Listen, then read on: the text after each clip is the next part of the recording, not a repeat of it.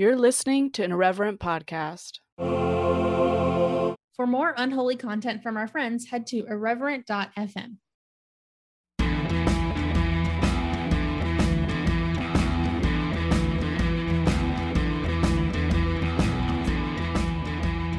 Hey, friends! Welcome to the Speaking in Church podcast. I am Josie, And I'm Spencer. and today we are alone. It's our um and end of summer, beginning of fall kickoff where we like to be alone so we can shoot the shit. So Amen. we're man. doing. we say that as if we are like, it's like a trend. Like, this is what we do all the yeah, time. Yeah, like if people are like, I wonder what they're doing. I know.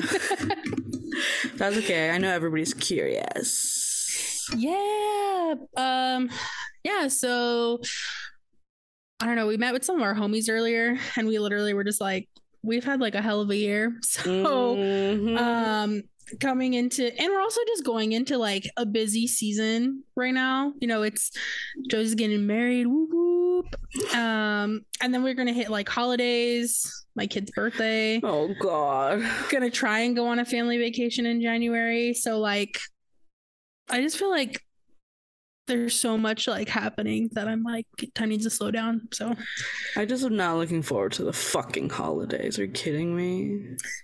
I I feel like I'm I'm only excited because even though technically Sloane's first Christmas was last year, we were in the hospital and she was two days old, so that didn't count. so I'm like excited that it's like the first holiday season with her. So like e- like from you know Halloween and I don't really care about Thanksgiving, but like Halloween and Christmas I'm like super stoked for. Um, just because of that new experience of like being a parent and doing it will be really fun. So that's honestly the only reason I'm kind of excited for it. I guess I should be excited about dressing up my dogs. Yeah, That's true. It's gonna be cold enough for them to wear sweaters. I love putting them in sweaters. Um, Batman should be Batman for Halloween. oh, that's true. And Alfie should just wear a little tux so he could Yes. be Alfred. yes. How cute. Chispa And Chispa, be. She can be a a villain. She could be like Harley Quinn or something.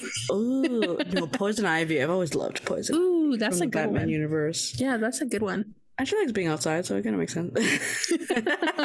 Hey, you like live in a legit neighborhood. I hope you get trick or treaters. That's fun. I know. I want to decorate my my theme for my house for Halloween, which I'm like slowly building because I nobody got money like that. is little Mexican girl who reads. Um, so I want a lot of literary things. Like they have a lot of Edgar Allan Poe shit this year at Michael's. Mhm. Um, so I want a lot of stuff like that, like nerdy, old timey science stuff and booky stuff, but also Dia de los Muertos. So mashup of the of the year of the season. You're gonna heal your uh little evangelical child that couldn't do any fun stuff? I was never allowed to celebrate Halloween or Dia de los Muertos. Like, whatever. Fuck my parents, but I celebrate it now, and I don't care. so now you get to do all that fun stuff. That's exciting. I know, and Ryan loves Christmas, so I'm sure he's stoked to have like a physical house where he can Is decorate. is Ryan um light up reindeer in your front yard white or is he like classic Christmas movie like Christmas tree in the window of your house white? Ryan is both. He's I like mean, a little bit of yeah. tacky but a little bit of classy too. Yes. Um no, he's tacky. Although there's some pretty cute reindeers, okay. I don't I would I use the, guess so. I guess more of the tacky one would be like the like the blow up ones. Yeah, like the Yeah, no, blow up. no. Um, the tack. Okay, no, this is the tackiest one in my opinion. Is a blow up manger because like you Oh don't even got res- yeah. you don't even got respect for Yeah. Jesus to buy like a wooden manger. A wooden- blow up one. Yeah, no, I um I don't even know what kind of Christmas person I am because I just fucking hate Christmas. But I'm a I like it Christmas to be messy specifically because my mom was so organized with Christmas. See, I like my tree to be a mess and it's- fun. it's funny because if you didn't have that bad like experience growing up, I would definitely peg you for the like like a classy Christmas. Like Mhm. like um like elevated. So like yeah, like you might have a nativity, but it'd be like minimalist and you would have like yeah. like handmade ornaments that are like kind of funky but still classy. Like that's what I would envision. But An elevated, family oriented Christmas. Yes, but because your mom was so like so strict about it, you're like, no, I want trash everywhere. I want trash. I want wreaths from Michaels. I want a wreath on my door. I want nothing to match. I want it to be fun. you will hang up the ornaments that little kids make for you. Oh, 100%. I'll let them pick where they put it on the fucking tree. And I won't even move it like my mom would. yeah, it's, I love it. We buy like an ornament every year that's just like something that matches the year. I don't know. Anyway, it's not the holiday season. I don't even know why we were talking about. and we're stressed about the year. yes, because We've had a hell of a year. um we have had a hell of a year. It's it's the end of August, which is freaking wild to me. I know. um yeah you know they say time goes so fast like when you have kids and i like fully believe it. Like this year has been a mix of it's felt like so long like there it's again it's so cheesy but like truly like the days are long but like the years are short kind of thing. Mhm. um because there were definitely moments of this year where i was like i this is never going to end. Like i'm never going to get out of this. And then now i'm sitting here and i'm like it's it's august like what the heck yeah, your baby's seven months old. she's gonna be eight months old in like a week which is freaking wild to me so I know. but now she has a sturdy girl. They're in the Yeah. They can't really break all that easily. Well, they don't She- feel like they can break that easily. she just learned to clap and she's very precise about it my dad calls her a robot because she like she never misses like she does it so calculated and slow and i'm like all right i see you i see you Mm, let's get some rhythm in her too. yeah, Yeah. i hope so I know. That'd be so cute. josie Mm. in this trying season what media have you been consuming oh, is that the theme of the day? The Yeah. episode? this is like our um like new york times bestseller list but speaking in church What is speaking in church using to get through the fucking day? yeah what are we using to enlighten us challenge us comfort us make us laugh all that kind of stuff All right, I'll start with one and then you will go back and forth. yeah yeah Um, like that My first one is The Comfort Book by Matt Haig. Um, I'm showing it to Spencer on screen. You cannot see it, but I don't care. we Google will, it we will put these in the in the stories or if I remember. Just kidding. um, yeah, I actually the story behind this book is like insane to me. So after my friend Billy passed away, um, I had my family rally around me, my married into family, my in-laws or whatever. Um, and my uncle was talking about me at work or something, and he works at like a bank, so I don't know in what context this would have been.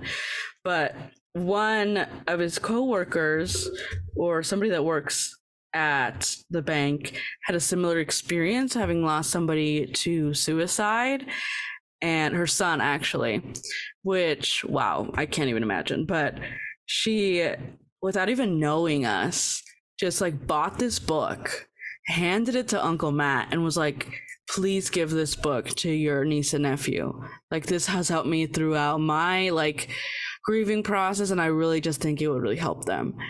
And they just handed me this book and i was floored.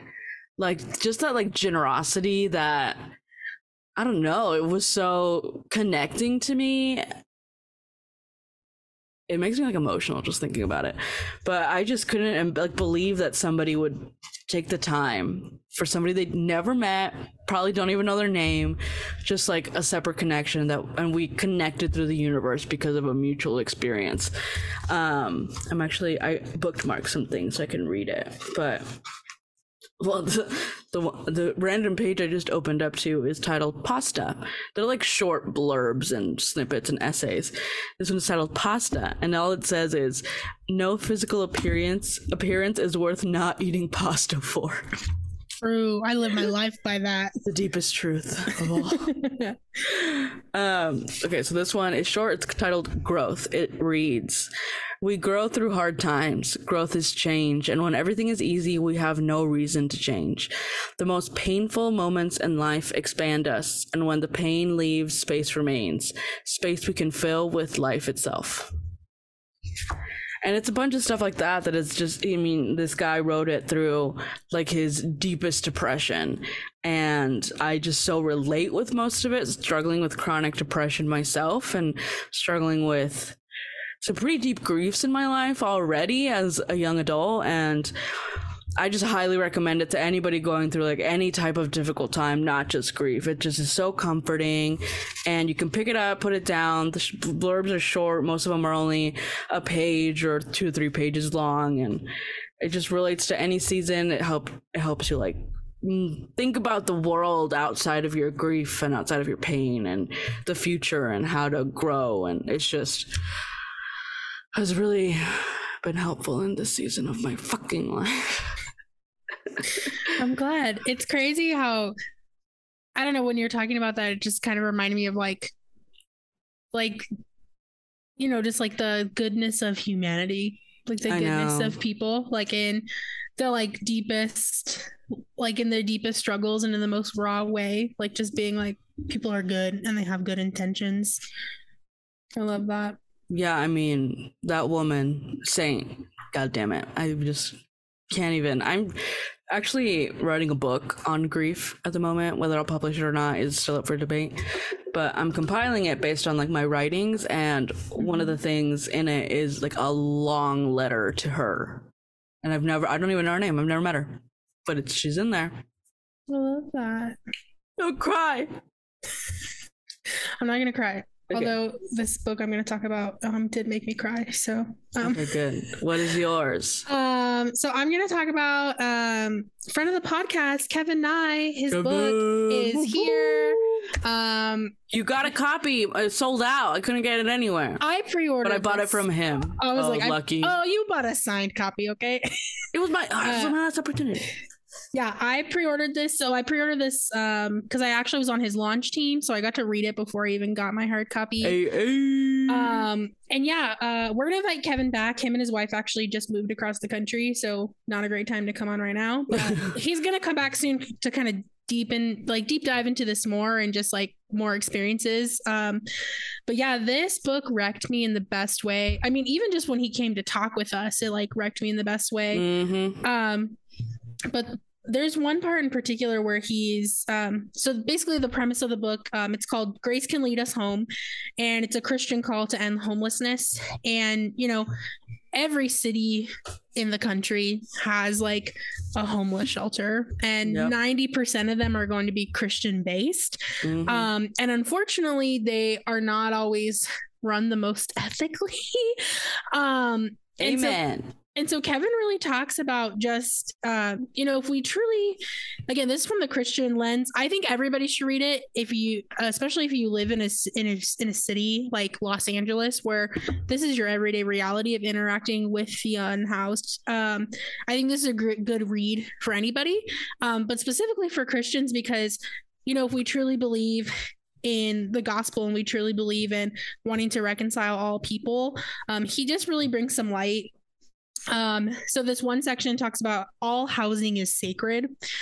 Um, and it just the short little blurb I'll read is one of my earliest revelations working in homelessness is a phrase I've kept close to my heart. Housing is spiritual. This little idea cuts through the false dichotomy that is so often demonstrated when Christians look at my quote unquote secular work and ask, but what are you doing for those participants' spiritual needs? Housing is more than a roof, a door, and walls. It is spiritual. It is sacred. Mm. And I that rocked my world because again, there are so many there are so many people that are addressing needs in like non-Christian, not just even for you know homeless ministries but so many needs with nonprofits that people are like well it's not christian based so what are you doing for their spiritual needs? And this like wrecked me because that is so true of my house is my sacred space. Mm, It is my safe haven. It's where I come to live in my truest form. And so many people don't have that, mm, whether it's because they are unhoused or it's because they live in uh, an abusive situation or just an unhealthy situation. And so it is sacred and it is spiritual. And I love that he just put that out there and was like, this is this is the truth and if we Mm. don't see it that way we're never going to address the problem because kind of a little bit of spoiler but the whole kind of outlook of the book is housing first they don't need to mhm. get clean and sober first they don't need to do x y and z first they don't need to get a house or they don't need to get a job first they need to get a house first Amen. they need to be living somewhere safe to do all the other things Mm-hmm. Yeah, I I mean you read that and I've got literal chills as somebody who grew up in like a really abusive house. And I mean I have a relationship with my parents now. I have a great relationship with my dad. My mom, we have a relationship and that's fine. Um but I was I can't tell you how many times I was displaced, whether by my own choice of running away or my parents kicking me out and then changing their mind later. But eventually I was displaced. I didn't have a home to go back to. And through the generosity of other people, I never had to live on the streets. But, and then I went to college and I got a full ride, so I was able to live on campus. But even like during the summer, living on campus and it's empty or whatever, and not, I mean, growing up in a house where you felt like I was that level of spirituality, especially growing up in a house that was quote unquote Christian, I was not able to thrive spiritually in a house that was abusive, especially with parents who claim to be Christian and then able to enable or perpetuate this abuse on me.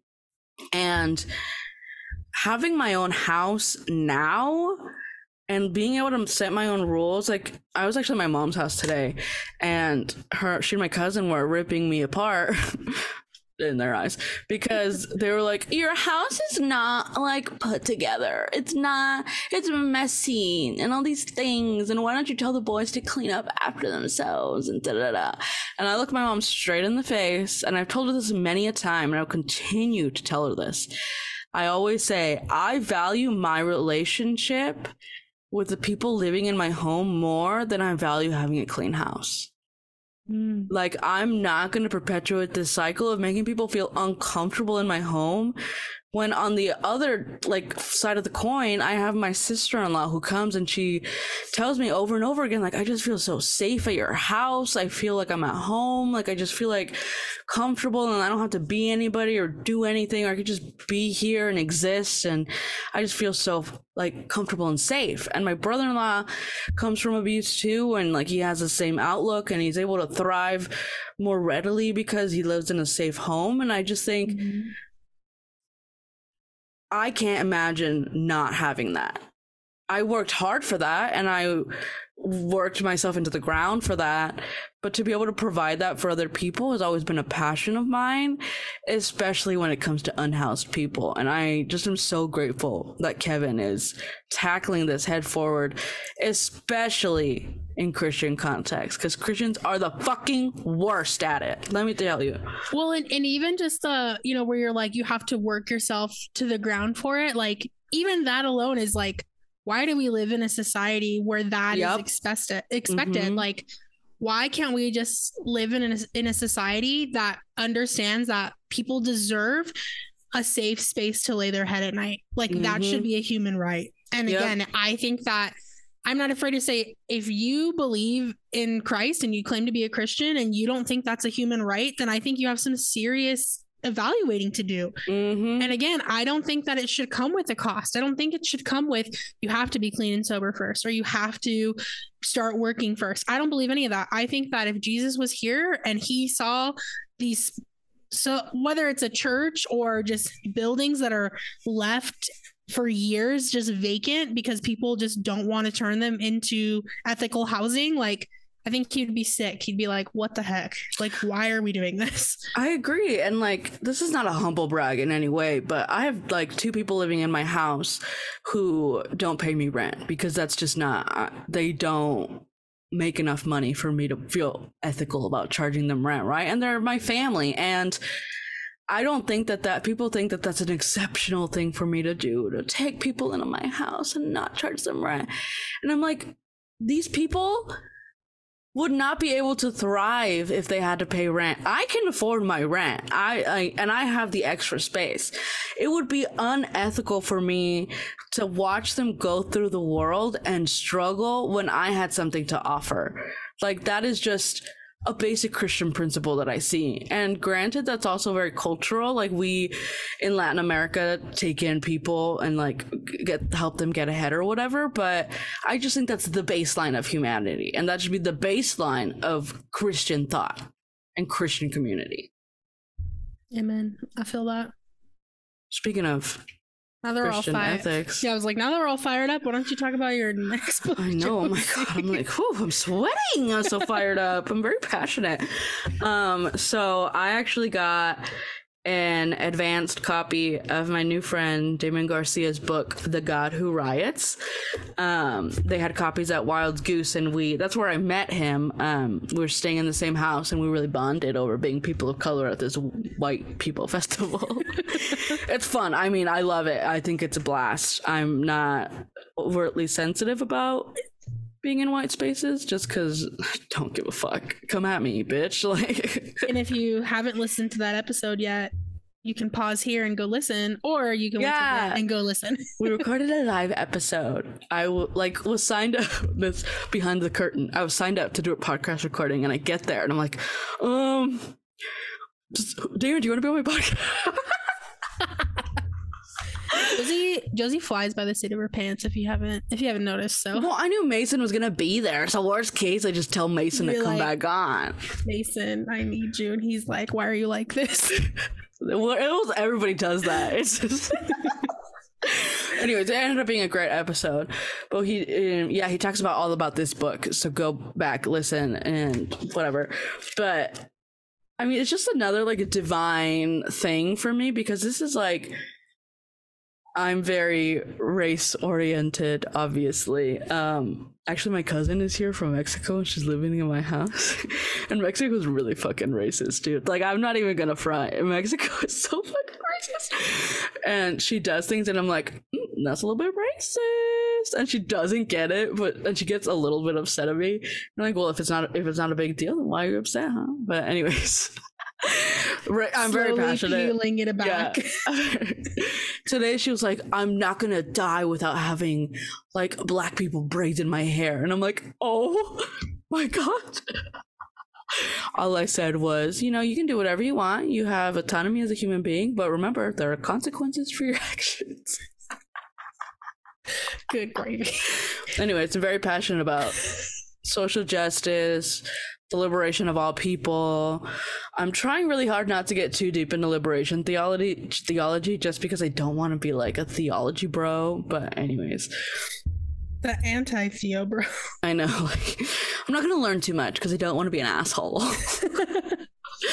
but I'm casually perusing, and so this is a passage from this book that I think really exemplifies what it's about, why I'm passionate about it, why you should pre-order it. It's coming out soon, so pre-order it because it's probably gonna sell out. It's amazing. It's ugh. Um, it reads. I have rejected the Christianity I grew up with, which is the religion of this land. As a way of discovering my own dignity, I reject the Christianity that has been responsible for so much oppression. However, I am also empowered to discover my own dignity because of my Christian faith. My faith is not the Christian faith of the colonizers. It's the Christian faith of the colonized and marginalized peoples throughout history who were able to discover that this God is really on our side, empowering us to fight oppression. Woo! I mean, Damon tells this great story about him watching the George Floyd riots and then burning down the precinct. Mm. And people are always like, well, that's not nice, like Jesus or whatever. Like all these Christians saying all these things about that's not the way to go about things. And Damon goes on in this book to talk about how Jesus made a coordinated effort to disrupt the temple the day that he overturned these tables. It was coordinated, it was planned, it was not like him being flippant or whatever, right? It was a coordinated effort. Like Jesus and God are always on the side of the oppressed. And however we need to get the attention of the oppressors, and however we need to disrupt the systems, and however we need to gain liberation for all, is God ordained. Amen. I mean, I don't really think murder, but you know, like, Yes. anyways. I know what you mean. I know what you mean. but like burning down. I mean, I think it's pretty fucking badass, but that's that's just me being anti-cop. I mean, again, I think it's one of those of so many people. I mean, even just the, you know, the quote from his book about like, you know, people use Christianity to colonize, but then Mm, the oppressed are like, but this is this is about freedom. So like mhm. they turn the tables like i mean we see that every day of like so many people being like oh my gosh like christianity is like going to hell in a handbasket blah blah blah. And i'm like no it's your idea of what christianity should be. Because again like like the gospel is the gospel of the oppressed. It's the gospel of Mhm. those that that that need freedom and liberation. Like it is that's what it was for. Like that's what jesus came for. He came to set the captives free in the cheesy christian Mhm. lingo but like that's that's the truth. Yep. and so when you have writers like this that are brave enough to speak their truth and to give voice to their experiences, especially people of color, so many people are like, "Oh no, like what is happening?" And I'm like, "This is the this is the key point. Like you're not listening to those that the scripture was written for." Mm, hmm Yeah, I just and I I preached on Sunday actually at my church. I'm a preacher. Um, and my topic, my assigned topic was migration. Um, we're doing a whole series on the Bible of the oppressed, the book. Mm, love that. And I was like, what am I going to say? Like, we have half of young people who are radically progressive, and then we have old people that are kind of all over the spectrum, but still progressive enough to go to an affirming church run by a little radical Josie. I feel that. And, um, and I didn't know how to like I was thinking about it all week like how do I talk about migration and immigration without telling people how to vote and cuz I believe in separation of church and state and all this stuff Mhm. and I just came down to like at one point in the sermon I list all these verses and passages of God talking about the foreigner and how you are to treat the foreigner as your own and how you are to be different and set apart and there's neither Jew nor Gentile and all this stuff. And I thought when I was speaking, everything is inherently political. And I don't have to tell you how to vote to tell you that no matter what, you should not be making people's lives fucking harder because you don't agree with the way they came to this fucking country. Mhm. And it was really funny. Somebody, somebody from, she's older, but she came up to me. She's like, "Oh my gosh, I love what you had to say." She's a white lady, but she's married to a Latin man, and they actually weren't allowed to get married in our church back when they got married 50 years ago because they were an interracial couple. Damn, that's so fucking embarrassing, dude. But I know. I mean, it's it's Costa Mesa. What do you expect? I know. And so she's like, I really loved what you had to say. Like, you kept it really moderate, and I really appreciated that because, like, your last sermon was a little radical and, like, you went over a little far left, but this one was so nice and moderate. And I was like, God damn it. I mean, it was pretty left, but, you know, I, I kept it really, Listen, really if it- nice. if it was pretty left, but they think it's moderate, that means they might be changing, not you. I know. I loved it. It was just so funny. I'm changing minds, changing hearts, changing minds I via uh, that. covert radicalism. What's your next? Your next lovely little ditty. Um, my next one is like kind of feeds into that. It's pretty radical, but like it shouldn't be. Um, so my next one is um, it's by Britt Hawthorne, um, pronounced she they. Um, it's a book called Raising Anti-Racist Children: A Practical Parenting Guide. Mm. And this, so I picked this up at the first of all, this was like front front shelf display right when you walked in the library on election day. I was like, hell yeah. Um so um so yeah, if you don't know, I live in Arizona. We just had our primaries. It was hot. Um Who won? who won the uh the governor race um the unfortunately the republican kari lake won the republican um primary uh katie hobbs won the democratic primary Um, the other kind of big one, um, Mark Kelly is our current senator. He had a short, like he won the after John McCain passed away. Mm. We had an election where he would fill up the last two years. Um, so Mark Kelly won, and now he's going up to rerun for like a full term. Um, so he's the Democratic nominee. Um, I call him the Arizona Buzz Lightyear because he I love astronaut. Mark Kelly. Yeah. Um, He had a great and- Instagram. and the uh the Republican candidate Blake Masters is going up against him, and Blake Masters' big thing is that he's going to prosecute Fauci. Um, so yeah, it's a it's a Oh, crazy yeah. time. It's a crazy time here in Arizona. Um, lots of uh local elections. There was strong progressive candidates all across the state. Um, great voter turnout, especially from our Gen Z friends. We love you. Use your voice. You're going to change this whole world. Um, so but yeah, don't tell me how to cut my fucking hair. Anyways.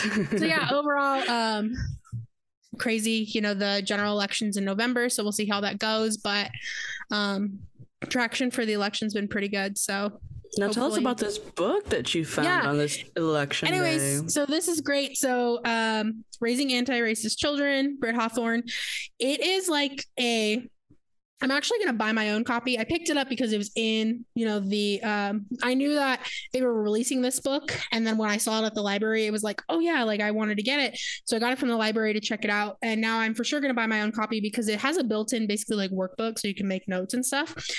And it is everything that I've been looking for in the sense of especially where where I live and how I want to raise my daughter. Um it just has everything from like, you know, it goes into um you know, things that we just don't even think about. So like anti um Semitism I can't, sorry. Anti Semitism and white supremacy and like how that is rooted in like so many things. Um, especially in like political or even like conspiracy theories and how it goes out into so many other things and how um again you go into one thing of this i'm like all over the place because there's so many things i want to talk about okay. one thing that really stuck out to me was talking about the circulation of wealth and how to be an Mm. anti racist consumer and how to teach your children that. So they were talking about credit card companies for example and how like airlines and credit card companies um and a couple others you know they always partner with each other of this airline gives you points at this place with this credit card and how they basically control the consumption of money and how obviously people want to use them for perks and that isn't inherently bad but making mindful choices of choosing a credit card that gives you perks on all purchases or you know like we're going to give you double points on gas but from any gas station not Yep. just this particular one. Um and then going even deeper of obviously we live in in late capitalism. We can't we can't not shop at chains you know. Mhm. i mean some people do have the privilege that they can only shop local and that's phenomenal. But majority of the people we can't avoid them. So how do we um like feed into consumerism in a more healthy way in the sense of when you can shop local using cash or debit cards instead of credit cards because Mhm. credit cards charge insane um you know transaction fees especially for small businesses Mm-hmm. so it goes from things like that of, you know, that's more about me than my daughter, but it changes the way that I spend my money and that changes the way that she's going to interact with money in the long run. Um, and yeah, and it goes into things about, you know, including queer folks when you're talking about anti-racism. It talks about everything from, and I mean literally it talks about everything from how we treat how we treat our children to how they treat other people to um you know hygiene to again buying toys for our children so many things that we don't even think about Mm-hmm. but we can contribute to anti-racism um and Britt's Instagram has a lot of great resources. I actually just read an article um, that they wrote about um, how to buy toys that are inherently anti-racist for children, and that could be something as simple as instead of buying the white baby doll for your white cousin, you buy them a baby doll of color. Like Mhm. it's simple changes that you know it it doesn't change anything about the toy you're buying or why you're buying it besides all you're doing is exposing them to new activities you know what i mean or yeah. exposing them to other cultures but it doesn't change the activity so and again it also kind of helps you weed out like if I bought baby alive for so and so, and their mom's like, oh, but she didn't want that one, and I'm like, why? It's the same thing. It does the same thing. Why can't you have this one? Um, yeah, all over the place with this book. It's just so good. Go out and buy it. I'm gonna buy my own copy because I want to write all the notes and highlight all the things. Like, oh, you don't Um, highlight library books? No, I don't highlight library books. What the fuck? Ooh, I definitely do. Uh, this is- this is one little thing I want to read. Um, it's called Loving the Bigger Body.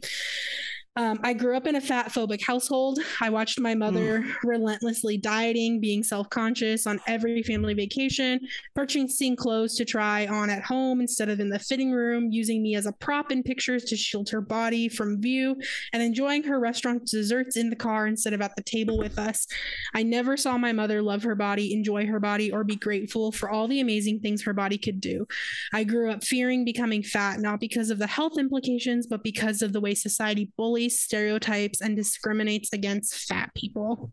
Mm. And um, as a fat woman myself, that was like hits home because so many, again, so many things in our culture where people are like, it's for health, it's for health. No, you're just fat phobic and you just don't want to admit it. Um, and I love just when it's talking about enjoying your body and just all the great things your body did.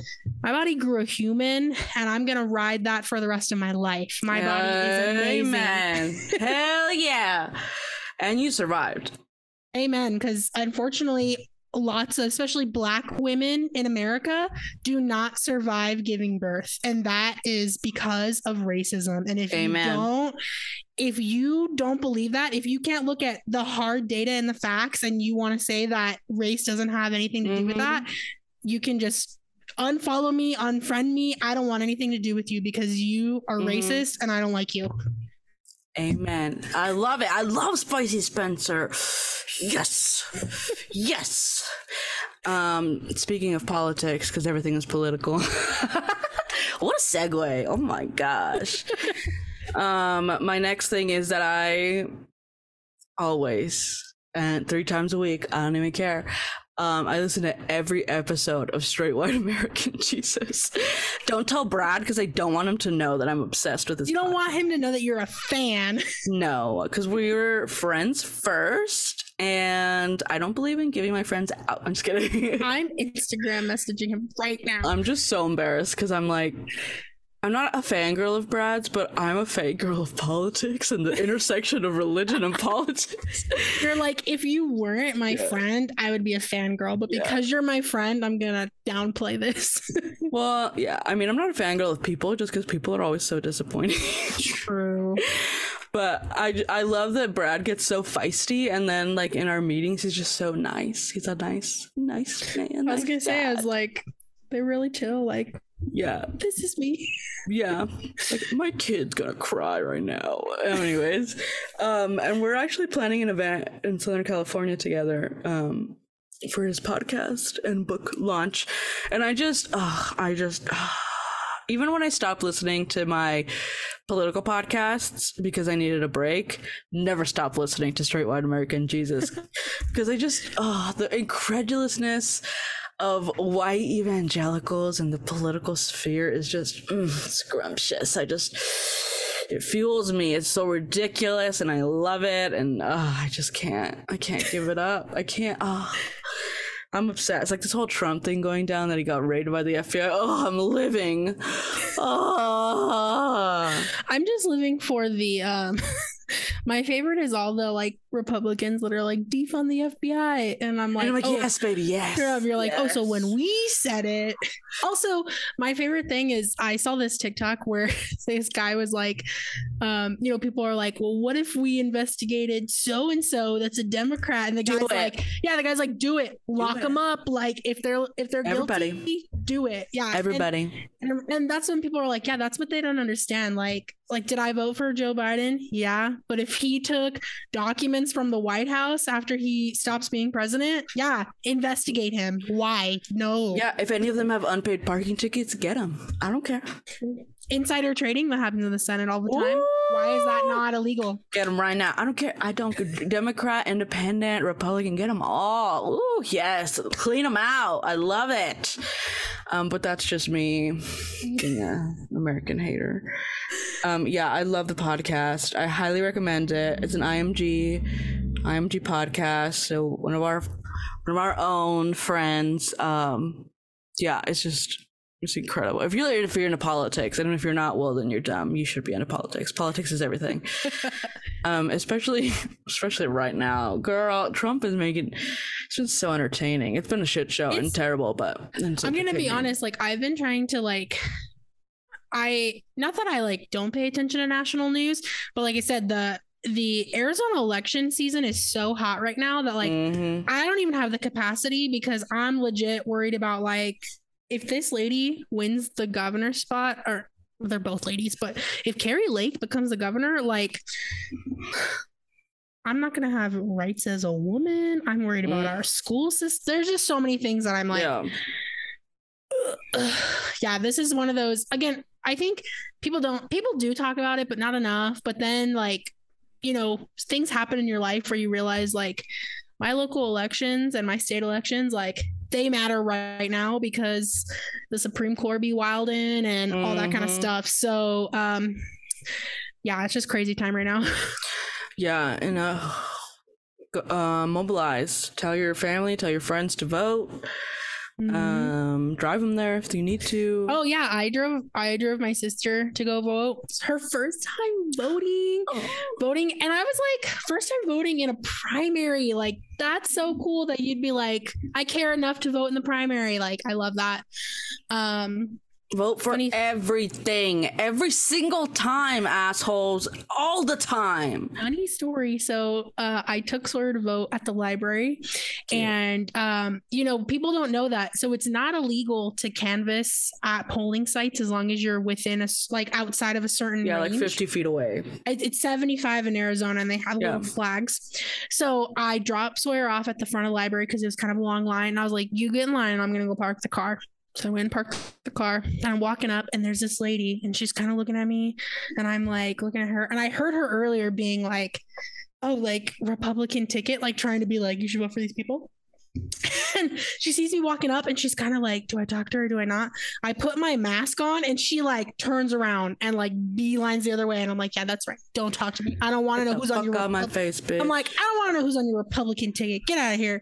I know. I remember one time I was in some Republican place, city, and some guy comes up to me and he's like, "Hi, uh, can I talk to you about the voting of the Republicans?" And it's like, "Ooh." I'm not a Republican and I don't support the Republican Party. And he's like, You're so offended. Are you a funny. petition signer? Yes, but I read them. I'm like Okay, annoying cool, about cool, it. Yeah, I so every time we go, they're always at the zoo. I don't know why, but they're Oh, like mine are always always at Trader Joe's. they're always at the zoo. Whenever I take Sloan, they're always at the zoo. And um sometimes I say no and I'm always like I'm like what is it for? And like some it also it also depends on who's out there because some people are like so vague that I'm like I feel like you don't even know what you're talking about. Mhm. And then there's other ones where they're instantly like, this is what it's about, and this is why it matters, and this is why we want on the ballot. And I'm like, cool. And again, if it sounds like something that I'm like, yeah, I can get down with, like I'll sign it. Um, but yeah, it's always funny because, like I said, sometimes I'm like, do you get paid to be out here? Because I don't think you even know what you're talking They about. They do get paid to be out there. Okay, that makes sense. Cause yeah, one time there was like he must have been like 18, you know, Yeah. he just needed some cash. And yeah, I was like, what is this about? And he could not tell me. And I was like, sorry, I'm not gonna sign it. I hope Yeah. you don't get paid per signature. I'm really annoying. I'm just like, oh yeah, I'm not gonna sign this one. I don't believe in that. Like right now, it's the whole it's a gambling in California. It's like online gambling or something, and I'm like, mm, I think I'm gonna leave it to the natives. Thanks, thanks. Oh, to like legalize online gambling? Is this like Yeah. sports gambling? Because that just became legal in Arizona. I think so. I don't know exactly what it is, but I'm just like, whatever it is, leave it to the natives. Fuck you. Fuck you, white man. It's always a white man behind those things. You just want more money for yourself. I know. Go to the, the res and gamble there. Don't be an asshole. You already whatever. They Like, got nice hotels. I know. Fuck you. That's it. That's my opinion on that. I'm, it's not even fully formed. It's just like, eh, I don't know. I don't like it. I don't like it. Wow. Well, I mean, I don't like gambling either. um I think online gambling, and I'm like, kids. I wasn't really good at the internet as a kid, so That's true. I like um I won't lie, like I enjoy going to a casino. I like buying a scratcher every now and then. Like I think it's fun. I need to buy a scratcher. For what? I just I'm always convinced that I'm gonna win the lottery, but I've never never play. You gotta buy that literally like my mom and I always talk about like if I win the lottery, this is what I would do. And be like, Well, you gotta buy a ticket first. I know. I I'm not gonna go buy a leg- plans. I was like, I'm not gonna buy a legit like Mega Millions ticket. Yeah. I'm gonna buy the five dollar scratcher where the most you can win is like five thousand dollars. All my Yeah. best friends are getting their student loans paid off first. Well, me first, but then all my friends, and then Ryan after that because he's white. He can do it. So. Does that mean I'm last in line? no, because you're not Ryan That's true. I'm also a woman, so that puts me a step ahead of Ryan. and gay. Oh heck yeah, two steps. Gays go first. and Sloan. Sloan's first, obviously. Speaking of uh gay, Speaking of gay, yesterday, uh not yesterday, what's today? Monday? Two days ago on Saturday, I went to this really awesome um queering faith event at uh, another UMC in town. Um, so went with some homies from my church, and there's a bunch of other UMCs, and it's specifically for queer youth and young adults and their families and allies, and just talking about like how to like queer faith spaces and make them safe spaces for um, LGBTQ um, youth and young adults. I met some super cool people. Um, this the like keynote speaker, his name is JJ Warren. Um, he just recently earned his MDiv and he's a candidate for ordination in the UMC. Super cool dude, just talking about like um, you know, just kind of the work that's happening around the globe, especially within the United Methodist Church. Um, he went to Kenya a couple weeks ago, and the first affirming church within the UMC on the continent of Africa in Kenya. And he went to go be with that's them. a big deal. It's a huge deal, especially when thinking about um like conference coming up and like voting about what's gonna happen. Um, yeah, huge deal. So super if you're not affirming, just go join Global. Okay, thanks. He's a 10, but he's a global. Ooh, A that's a zero. A zero. um, so yeah, it was super cool. They also had um, some uh, affirming campus ministries from the community college and from the University of Arizona.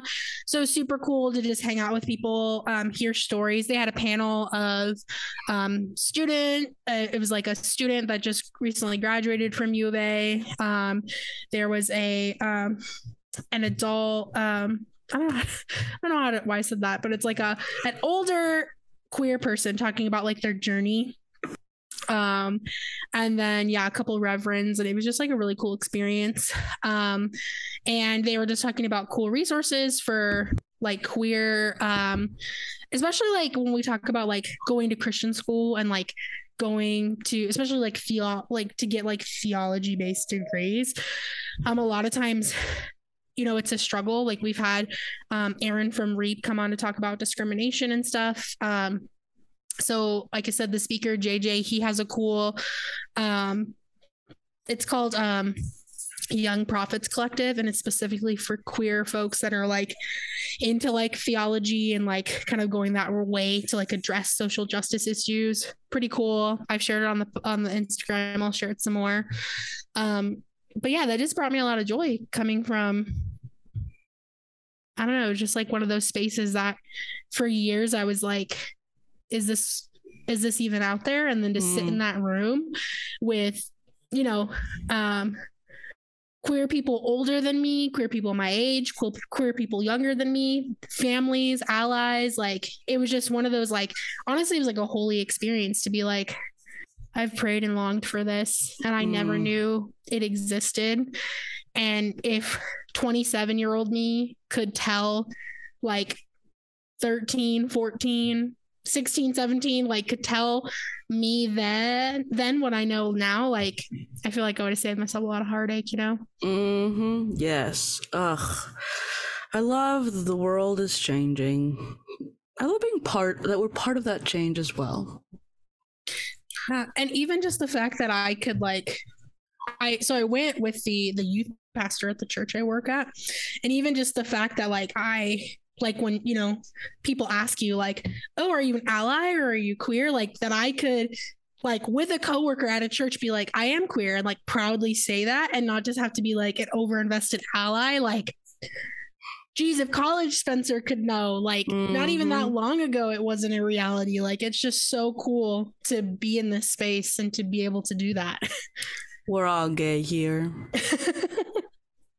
especially in the umc everybody's gay or at least a little bit at least a little bit wink Listen, wink to sing all them hymns. yeah, I mean, God, that's like a fight right now in our church. All the old people want the hymns, and where you're like, you want to grow, don't you? Young people don't like hymns. I'm down with the hymns, but all like, of them.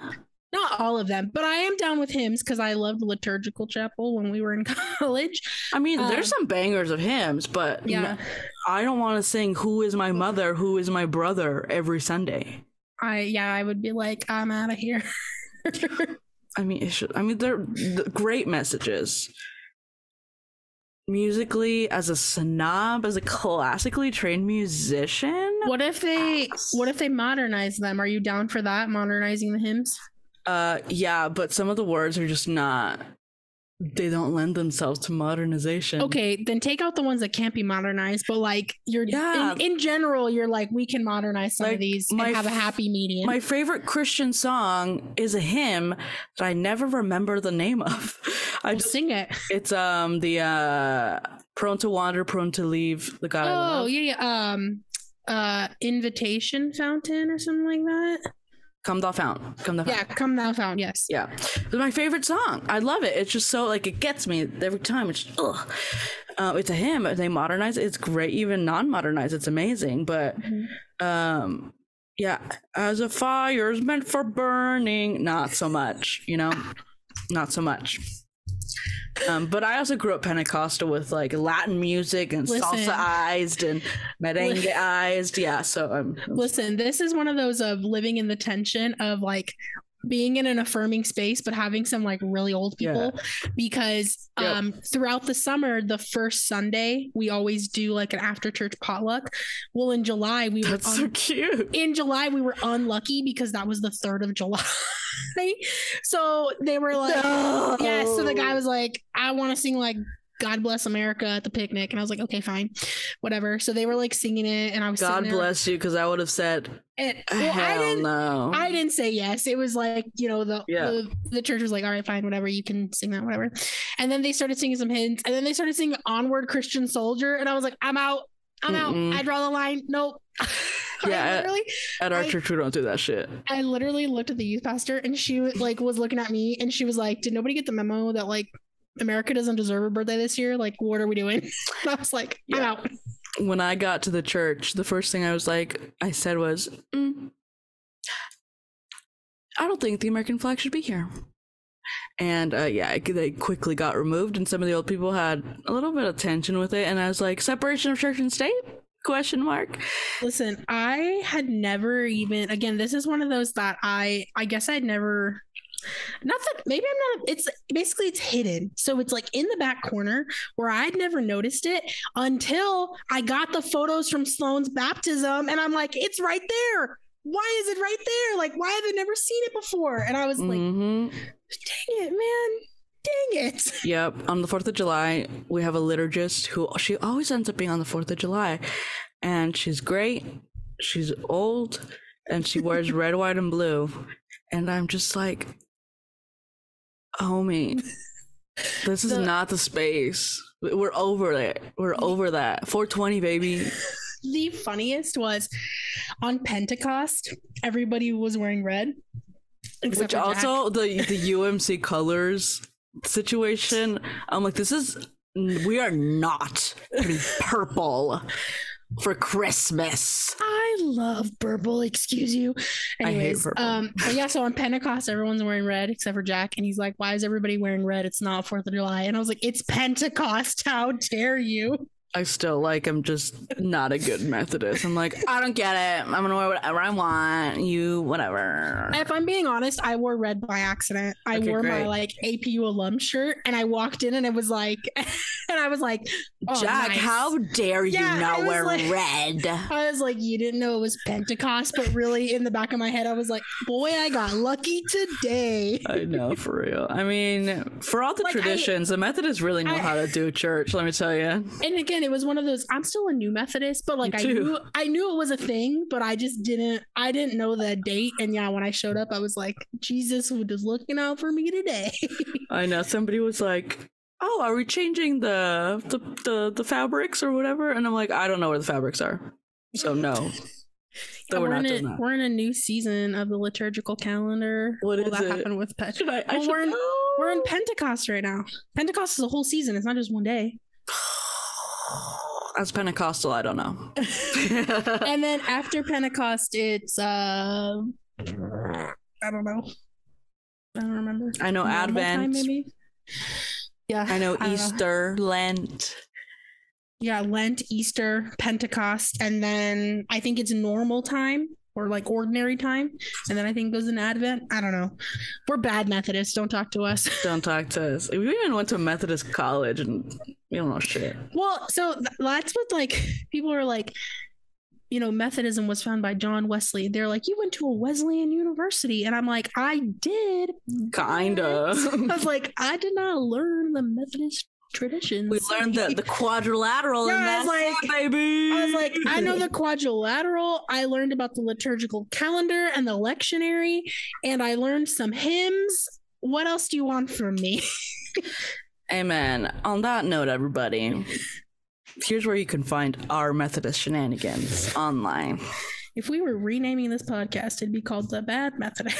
Bad Methodists. Spin off. you can find us on Instagram at Speaking in Church. You can find Josie at Josie Takes the World, and you can find me at Spence Rose. I am private, actually. Don't follow me yeah, don't follow her. unless you're a friend. Like if you're legit, like I've talked to you, sure. But um, internet safety is real, and We're protecting babes. yeah, I like to post my cute kids. So don't follow me if you're a stranger. Sorry.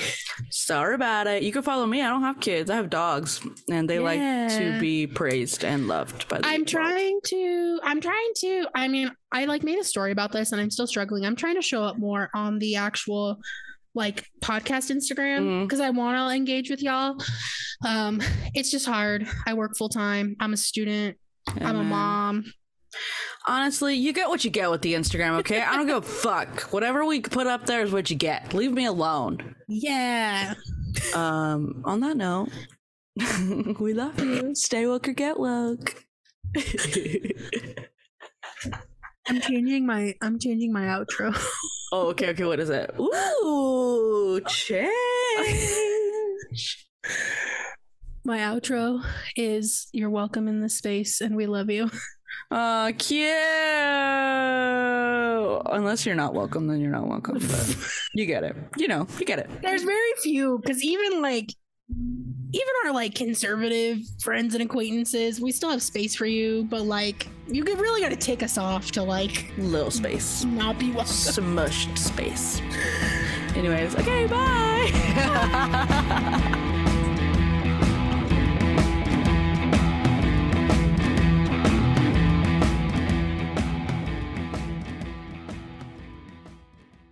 This has been an Irreverent Media podcast.